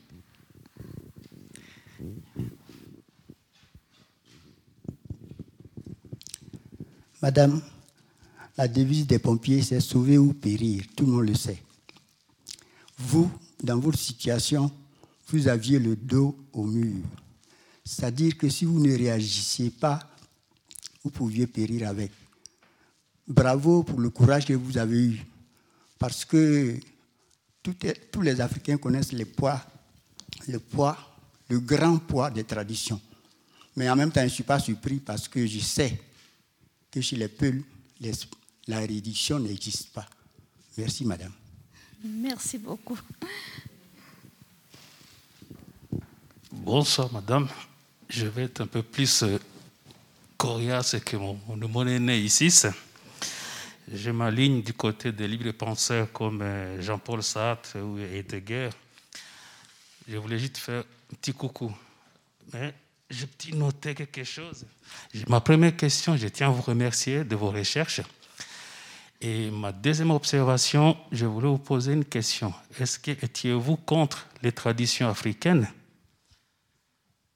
Juste 2 secondes. Étiez-vous contre les traditions africaines ou pour? Et puis, c'est sous 2 volets, petit A et petit B. Petit A, étiez-vous Petit B, étiez-vous informé qu'entre l'année 1460, l'Éthiopie a une reine prénommée Reine de Saba, et entre la RDC et l'Angola, on a eu une reine sous le nom de Kimpavita Simba, née entre 1684 au Royaume Congo et décédée en 1706.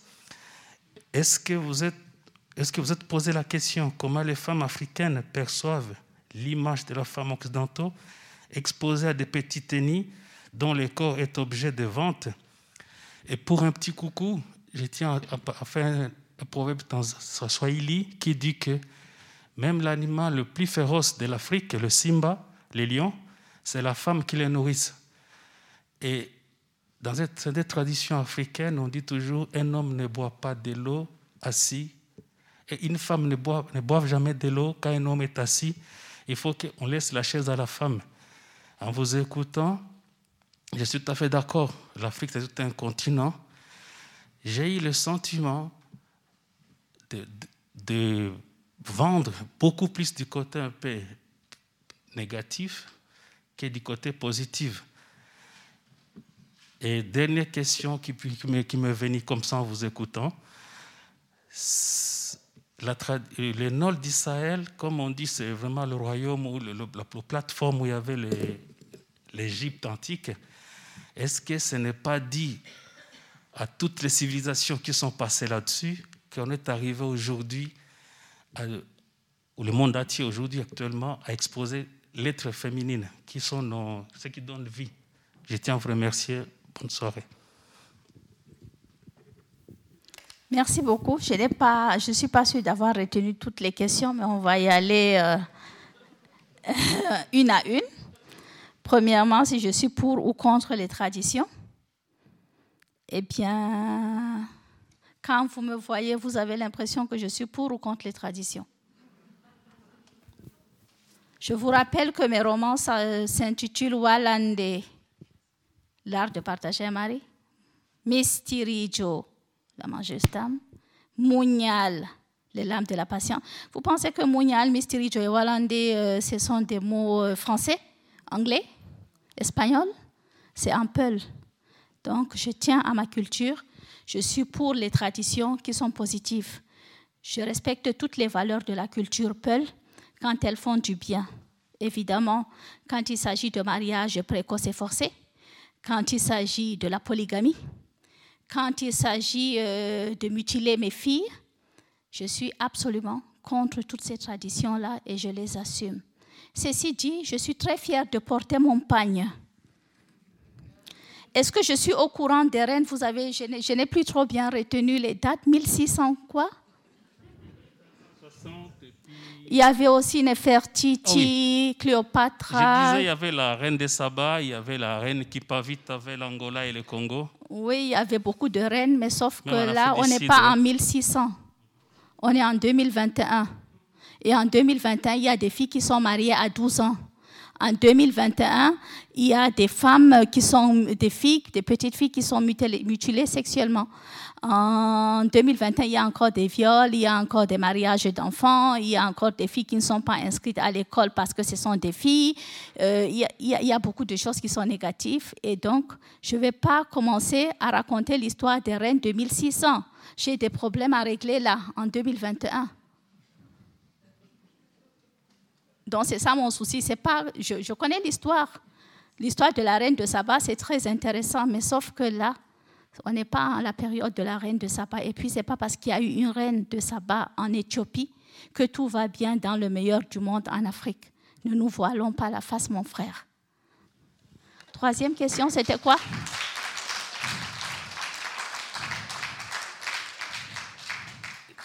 La troisième question était de savoir... Quelle est l'impression, vous qui venez de l'Afrique, et moi ça fait déjà 22 ans que je n'ai pas mis les pieds, quand ils voient les tenues dénudées des femmes occidentaux, quelles sont les impressions que ces femmes-là donnent?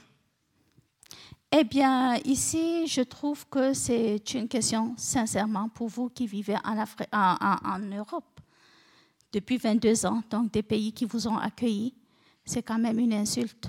Et je ne ferai pas le plaisir de répondre à ça. Je parlais dans les magazines, quand on voit dans les magazines les femmes dénudées. Oh non, mais ça, moi, je ne me permets pas de juger.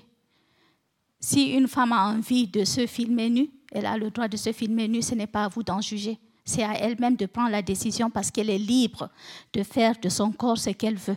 Et ce n'est pas à moi de regarder ou de juger ou de commenter ceci. Donc, cette question-là, ce n'est pas une question et je ne répondrai pas à ça. Et même, je pourrais aller plus loin en vous demandant peut-être de vous excuser auprès des dames qui sont là. Sinon, ce n'est pas du tout. Vous ne respectez pas les règles de nos traditions africaines. N'est-ce pas, ma sœur? Est-ce qu'un Africain a le droit de faire ça? Voilà. Je voulais juste vous répondre en disant que je suis aussi pro-féministe parce que c'est qui donne la vie en Afrique. Et c'est vrai, dans chaque culture, il y a ce qui est positif et ce qui est négatif.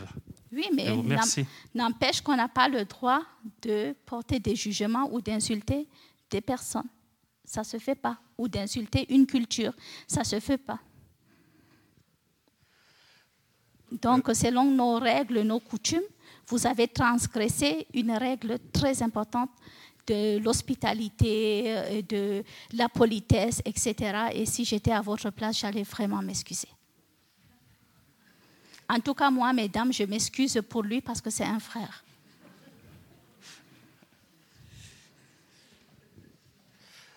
Madame, je vous remercie beaucoup pour votre présentation, surtout pour votre vision générale du Sahel. Et je pense que cette approche par un peuple qui est le peuple Peul est hyper intéressante puisque ça concerne un nombre impressionnant de pays.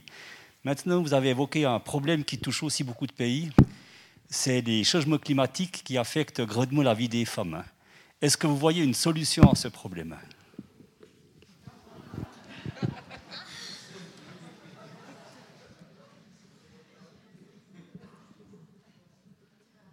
Une solution au problème climatique. Bon, je n'oserais pas m'aventurer, mais bon, j'y vais quand même. Apparemment, l'Europe pollue beaucoup. Il paraît. Donc, il faut trouver le moyen de polluer moins pour qu'il y ait moins de gaz à effet de serre ou je ne sais pas quoi. Et après, essayer peut-être d'apporter plus de solutions à certains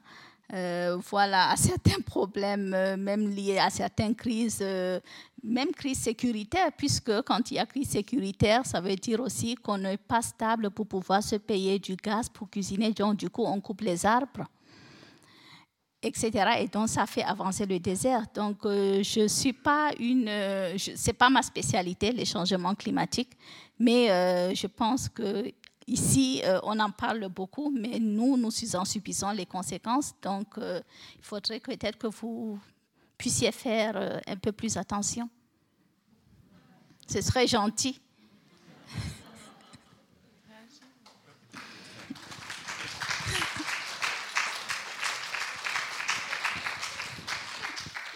Juste une petite remarque, merci pour votre réponse et les Suisses auront l'occasion de faire quelque chose ce week-end. Merci beaucoup, merci. Je suis rassurée.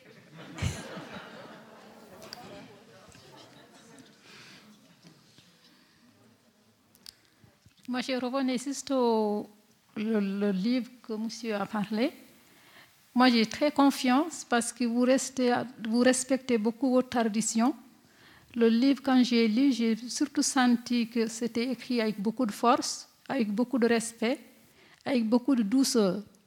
On m'a toujours dit, le fameux mot « patient », tout ce qu'on n'obtient pas avec le calme, on ne l'obtient pas avec la violence. Donc vous avez compris très bien la douceur que vous avez mise dans votre livre et vous respectez le tenue traditionnelle que vous mettez aujourd'hui. Là, moi, j'ai une femme Peul à face de moi. Donc, je pense que toutes les femmes Peul, on va tous marcher avec vous et je pense que la prochaine reine, ça sera vous. Ah, merci. Merci beaucoup. Encore un petit mot pour le climat. On manifeste beaucoup pour le climat, mais je pense que bientôt on va manifester pour les gens qui roulent en deux voitures, une famille, qui laissent leur magasin avec des lumières allumées de 6h du soir à 6h du matin et qui voyagent plusieurs fois avec des avions bon marché, que je n'ai rien contre. Mais si on voyagerait moins en avion et qu'on passe moins de week-ends à Marrakech, à 60 €. Et je pense que, parce que je vis quand même beaucoup plus ici qu'au Sénégal. Donc je suis très sensible. Moi, je n'ai jamais pris les digettes. Je n'arrive même pas à les prononcer. Mais je pense qu'il faut qu'on roule avec une voiture, une famille. Les magasins, à partir de minuit, je pense que si on éteindait toutes les lumières, ça ne leur pêchera pas de vendre. Parce que la nuit, tout le monde dort. Mais je pense que là, c'est un petit problème. Mais j'ai confiance aussi, parce que la Suisse, c'est un pays qui participe beaucoup et qui le font de manière sincère. Merci. Merci beaucoup, merci beaucoup. Alors, il y a... Oui, j'ai déjà deux questions, je reviens. Je les prends dans l'ordre.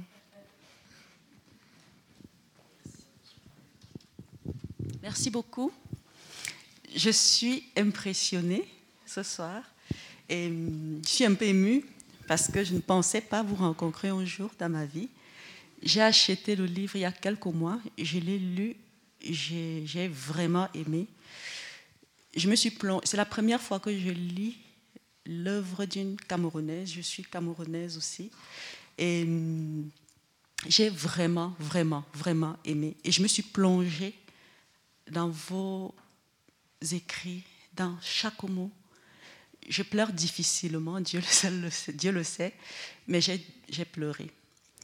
Et le passage sur Hindou, je l'ai relu plusieurs fois. J'aurais voulu savoir ce qu'elle est aujourd'hui, qu'est-ce qu'elle est devenue. Quand j'ai lu plusieurs fois, je me suis dit, je l'ai imaginée, comme on dit souvent chez nous, folle. Elle est devenue folle, je ne sais pas. J'avais plusieurs questions, mais c'est ce matin que j'ai su que vous aviez cette conférence aujourd'hui. Mais j'ai travaillé toute la journée. Et dès que j'ai fini, je viens du Jura bernois, de Bévillard. Et donc j'avais cette question sur Hindou. Et puis j'avais aussi des questions justement sur la circoncision. Parce que moi, avant de venir en Europe, je n'avais jamais entendu parler de circoncision, au Cameroun en tout cas, et même en Afrique. Et jusqu'à aujourd'hui, c'est vous qui me faites vraiment savoir que là, vous avez déjà un peu répondu à la question de la circoncision au Cameroun. Et puis, j'avais aussi la question sur le repassage des seins, justement, parce que j'ai échappé de peu lorsque j'étais petite, Dieu merci. Et je sais les ravages que ça cause sur les femmes. Et puis, je vous trouve belle. Merci. Vraiment belle. Vous êtes ma reine. Vous êtes notre reine. Merci.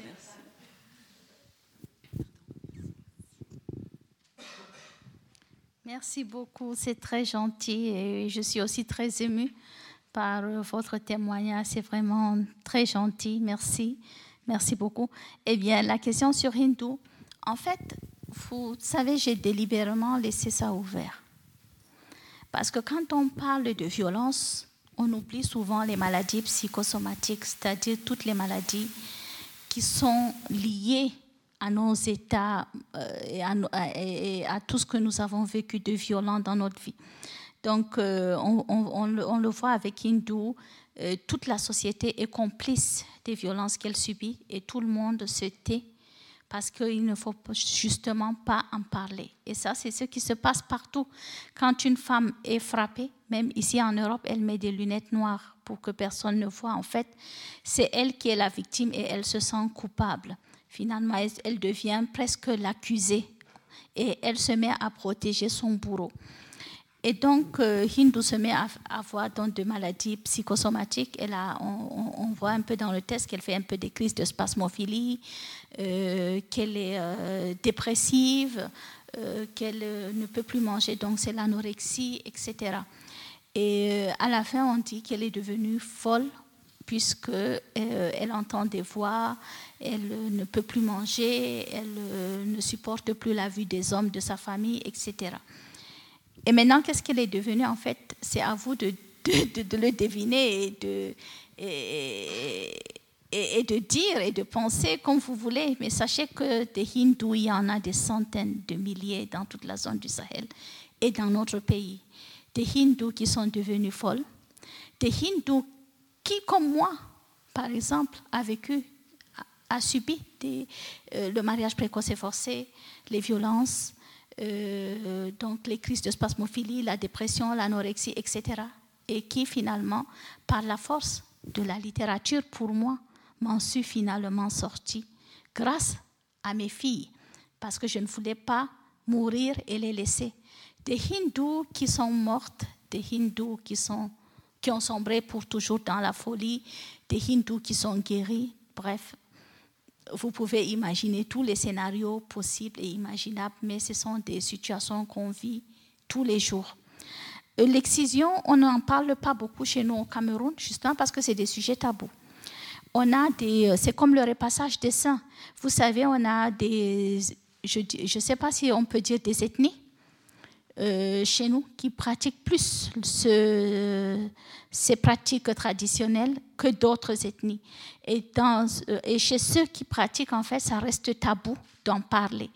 Et aujourd'hui, je regardais même les chiffres pour le Cameroun, mais pratiquement 54% des filles à Douala. Donc Douala, quand même, c'est la capitale économique. Mais pourtant, vous trouverez rarement une fille ou une femme qui dira « j'ai subi ça ». Et elle va reproduire la même chose malgré tous les traumatismes qu'elle a vécu, parce qu'elle se dit, et c'est ce qu'on lui a appris, que c'est bien en fait. Puisque généralement, le prétexte que les mamans prennent, mais je ne sais pas si on peut même dire le prétexte, mais la raison qu'elles ont, c'est que c'est pour protéger les petites filles. Essayer de retarder le plus possible leur puberté pour qu'elles puissent continuer leurs études, pour qu'elles ne soient pas violées, pour qu'elles ne soient pas actives sexuellement, etc. Donc, elles ont des raisons, mais peut-être que c'est les conséquences de ces raisons-là qui ne sont pas bonnes et qu'elles auraient pu trouver d'autres moyens, peut-être de parler avec leurs filles, etc. Mais pour la bonne nouvelle, c'est qu'il y a une association qui travaille quand même pas mal sur le sujet et ils ont plutôt des bons résultats puisque dans le milieu urbain, ce sont des pratiques qui commencent déjà pour la nouvelle génération à disparaître. Et pour l'excision, donc, c'est la même chose. 500 filles sont excisées dans le Grand Nord du Cameroun pour une ethnie. À Kousseri, par exemple, c'est 100% des femmes qui sont excisées. Et on n'en parle pas. Et quelquefois, le problème, c'est que là, on parle de 500 filles. Mais là, on ne prend que le cas de l'extrême nord. Il y a Yaoundé, Douala, pratiquement sur les filles Hausa, au moins 50% sont excisées. et ça se passe dans les cuisines des mamans dans les maisons comme ça, et personne n'en saura rien. Même quand il y a des petites filles qui décèdent, personne ne va faire le lien entre son décès et l'excision, et de toutes les façons, personne ne va jamais dénoncer parce que ça reste la règle, c'est les traditions, on n'en parle pas, c'est tabou. Et finalement, est-ce que les autorités sont au courant ou pas? Quelque part, oui. Ils sont pas totalement, c'est pas totalement innocent en fait, mais quand il s'agit de traditions et autres, vous savez, au Cameroun, on a 246 ethnies. Donc 246, ça veut dire 246 sensibilités. C'est très, très difficile à gérer. Et donc, pour ça, pour pouvoir maintenir un certain équilibre, on laisse passer quand même des petites filles qui peuvent mourir sous des lames de rasoir, malheureusement. Sinon, merci beaucoup. Merci pour tout ce que vous avez dit. Ah, j'ai oublié une question. Pardon, j'en avais tellement. Merci. Et puis...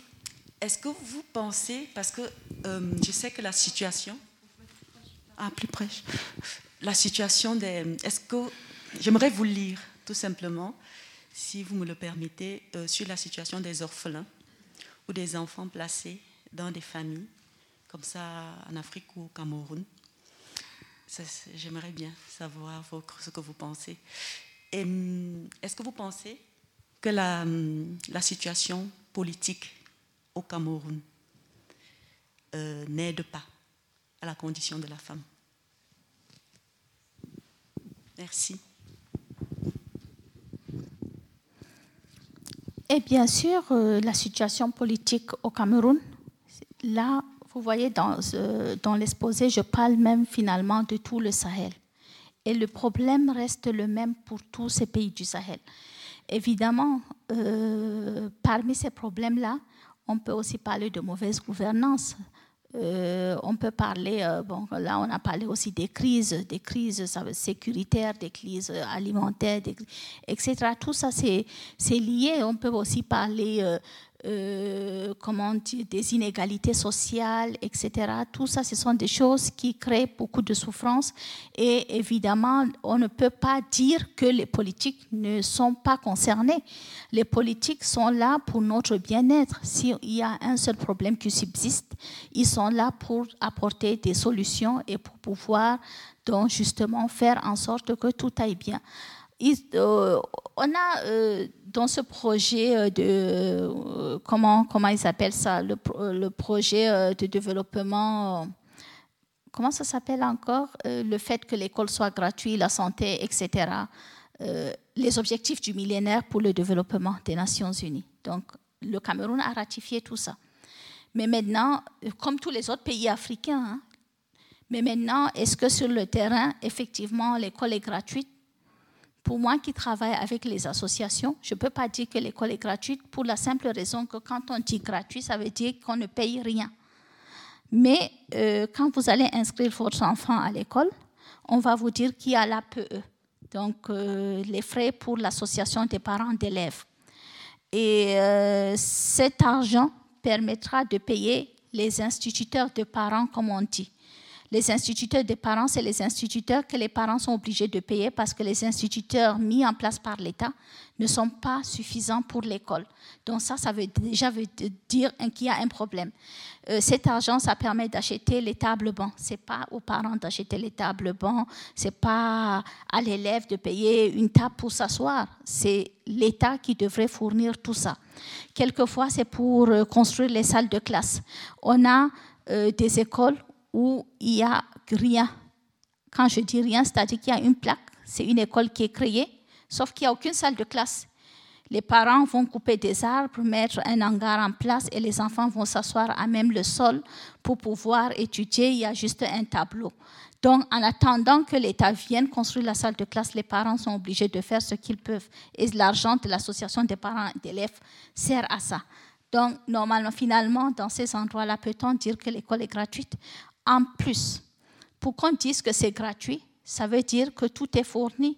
Mais s'il faut acheter les cahiers, les fournitures scolaires, les manuels scolaires, les livres, etc., en ce moment, on ne peut pas parler vraiment de gratuité. Et pire que ça, dans les écoles publiques, finalement, le service est tellement minimal, tellement médiocre que les parents un peu plus aisés vont préférer mettre leurs enfants dans les écoles privées. D'ailleurs, quand on voit les résultats scolaires, même dans les lycées, c'est les établissements privés où les élèves ont le plus de chances de réussir. Donc, vous allez dans une école, il n'y a pas de toilette pour les filles, pas de toilette tout court. Vous voulez que les filles, quand elles sont déjà en âge de puberté, elles font comment ? Eh bien, quand elles ont leurs règles, elles ne vont pas à l'école, tout simplement. Ou bien quand il y a, l'enfant va aller à l'école, mais il n'y a rien comme école, il y a des serpents partout, etc. L'enfant ne va pas aller à l'école.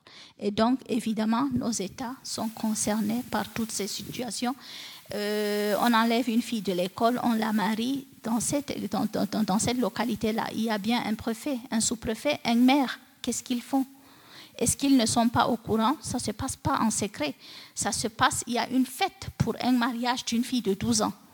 Donc, quelque part, ils sont complices parce qu'ils se sont tus. Ils n'ont rien fait, ils savent que c'est interdit par la loi, etc. Quand une femme va porter plainte chez nous pour viol, la première question que les gendarmes lui posent, c'est « ça s'est passé où ? Tu étais habillée comment ? Est-ce que tu le connaissais ? Si tu ne le connaissais pas, un viol, est-ce que tu lui as souri ? Est-ce que quelque part tu ne l'as pas provoqué ? Et puis, ce n'est pas parce que ton mari t'a juste giflé que tu peux venir porter plainte, tu vis où ? Des choses comme ça. Ou bien même on la prend, on la met en cellule en attendant. Donc, elle ne va pas porter plainte. Tout ça, nos États sont responsables. Donc, quelque part, on ne peut pas complètement les dédouaner. Et ça, ce n'est pas seulement valable pour le Cameroun, c'est valable pour tous les pays de l'Afrique subsaharienne. Bravo.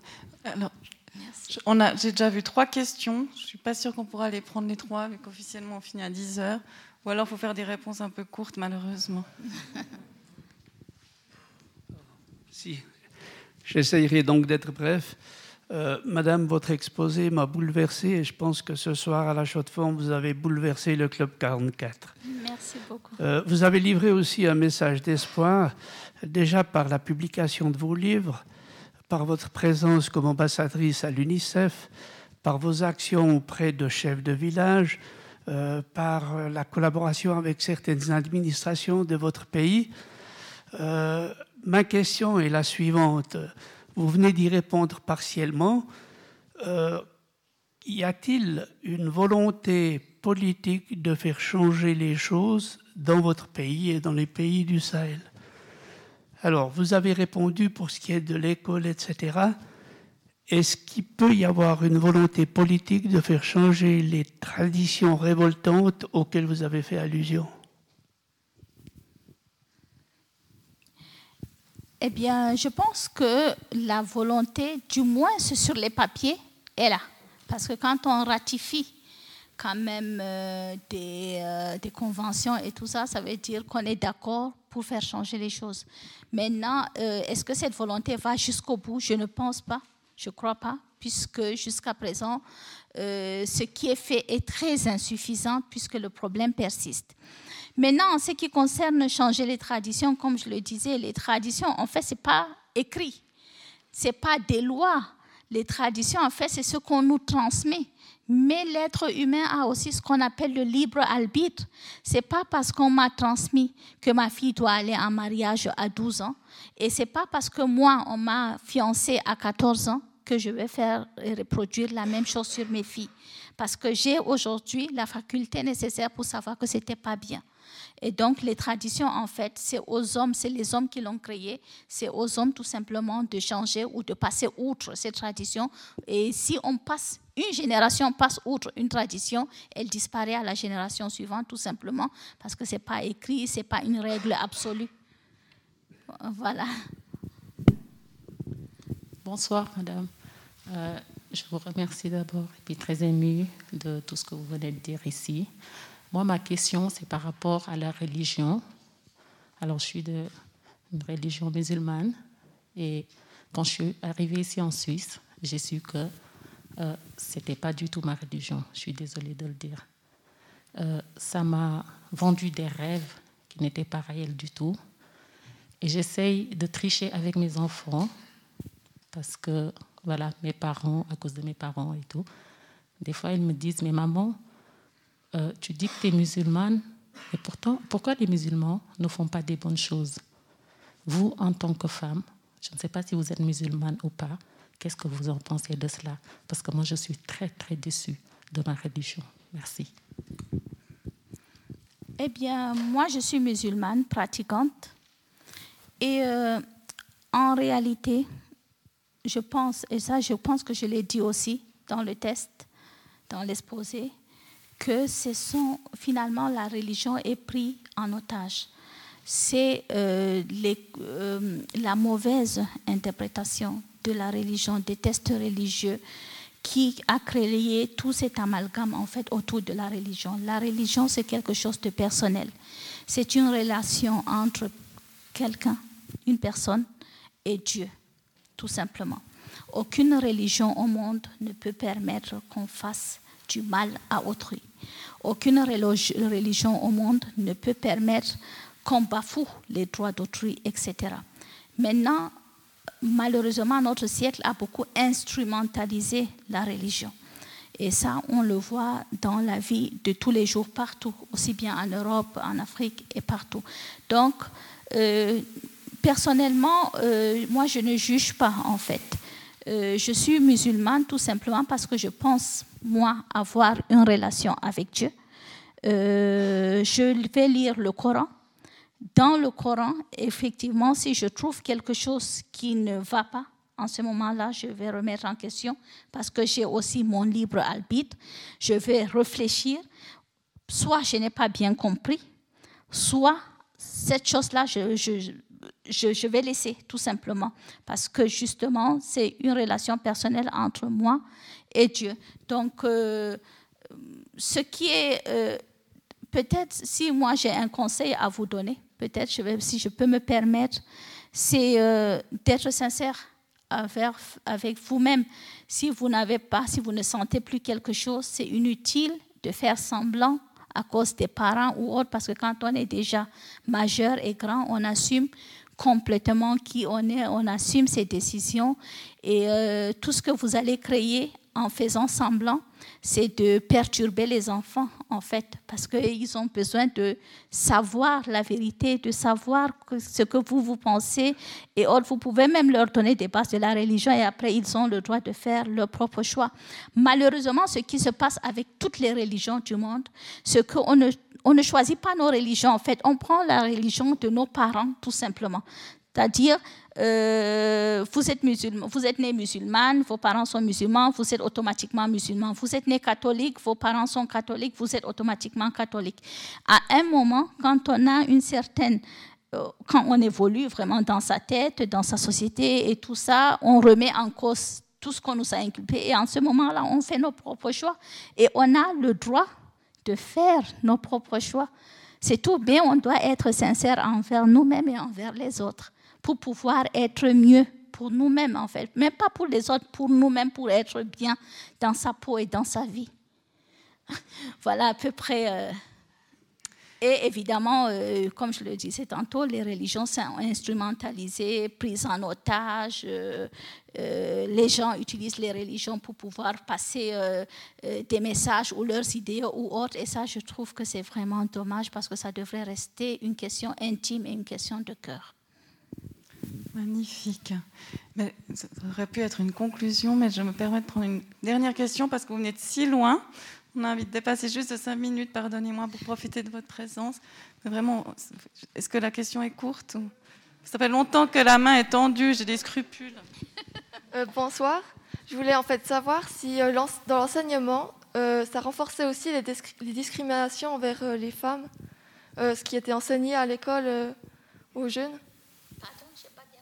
Je voulais savoir si l'enseignement, tout ce qui est appris aux jeunes enfants et tout ça, ça renforçait les discriminations des femmes.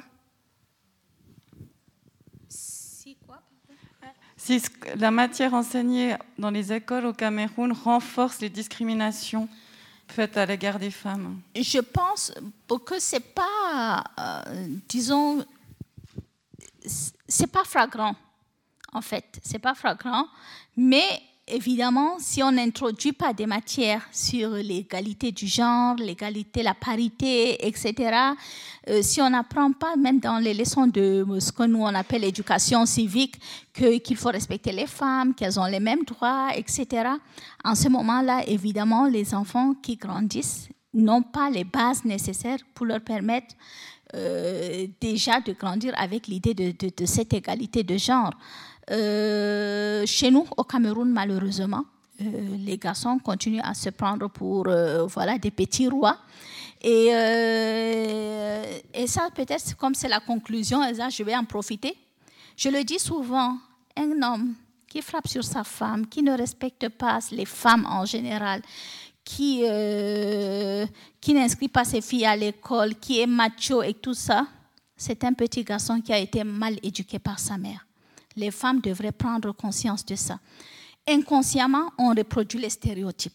Inconsciemment.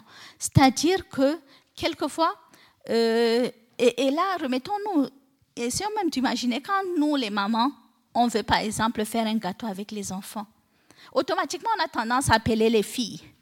On a tendance à apprendre aux filles à faire la cuisine. On a tendance, quand on veut un coup de pouce pour débarrasser la table ou pour passer l'aspirateur, à demander aux filles et pas aux garçons. En Afrique, c'est encore pire parce qu'il y a beaucoup de corvées. Quand les garçons, par exemple, la petite fille et le petit garçon rentrent de l'école, le petit garçon va jouer au foot. Pendant ce temps, la petite fille va aller puiser de l'eau, va aider maman à la cuisine, va chercher, etc. Donc, il faut que les femmes elles-mêmes sachent qu'elles ont le pouvoir de changer les choses, que c'est elles qui mettent au monde les enfants, les garçons comme les filles, et que c'est elles qui éduquent les enfants. Donc c'est à elles aussi de faire changer les choses et d'éduquer les petites filles, de leur donner, d'éduquer les enfants absolument de la même manière, d'apprendre tout aux filles et aux garçons. Et les papas aussi, les papas ne doivent pas sortir qu'avec les garçons et laisser les filles à la maison. Ça, c'est ce qu'on voit beaucoup aussi chez nous en Afrique. Moi, j'ai été très, très frustrée toute ma vie parce que mon père allait toujours avec mes petits frères le jour de la fête à la mosquée. Et quand nous, on voulait aller, parce qu'on était toutes belles dans nos robes, on disait la mosquée, c'est pas pour les filles. Ou bien quand au collège ou au lycée, les garçons avaient le droit de participer à tous les booms et que les filles de bonne famille n'avaient pas le droit. Donc ça, c'est l'éducation des parents et on doit faire attention à ne pas reproduire ça pour que les choses, justement, puissent aller pour le mieux. Et l'idée d'introduire la parité, l'égalité du genre, etc., dans l'éducation scolaire, c'est tellement une bonne idée que je vais quand même essayer d'écrire aussi pour suggérer ça à notre ministère parce que c'est très, très beau. Merci infiniment.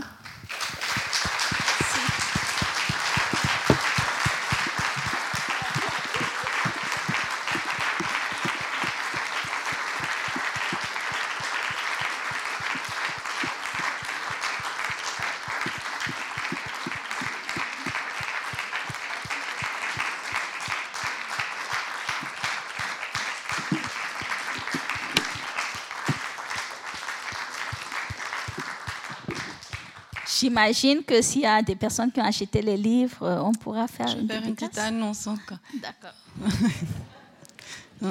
Merci encore, vraiment. Cette deuxième partie était d'une richesse vraiment... c'était admirable de vous entendre dans cette partie questions-réponses. On a pu sentir l'esprit combatif, militant qui vous habite. Donc, merveilleux, merci. Merci aussi, je tiens à remercier aussi votre mari, Amadou Baba, votre manager. On est content que vous soyez présents les deux ici. Merci aussi à Eva Diallo encore pour cette exposition pleine de sensibilité qui est un bel écrin pour cette soirée. Merci à la technique. Merci encore à toi, Xavier. Merci à vous, public. C'est un très beau public grâce à vous, diversifié. Et puis, ça me remplit le cœur. Et puis aussi, merci à La Méridienne. Et il y a vos livres qui sont là. Et vous avez accepté de faire des signatures. Donc, et je dois préciser une chose, parce que j'ai dit que je m'étais mariée, mariage précoce à 17 ans, forcé et tout ça. Donc, j'ai trop peur qu'on lui saute dessus. C'est pas lui, en fait. Lui, c'est le gentil. Donc, le méchant, je l'ai quitté. Donc, lui, c'est le gentil qui me laisse...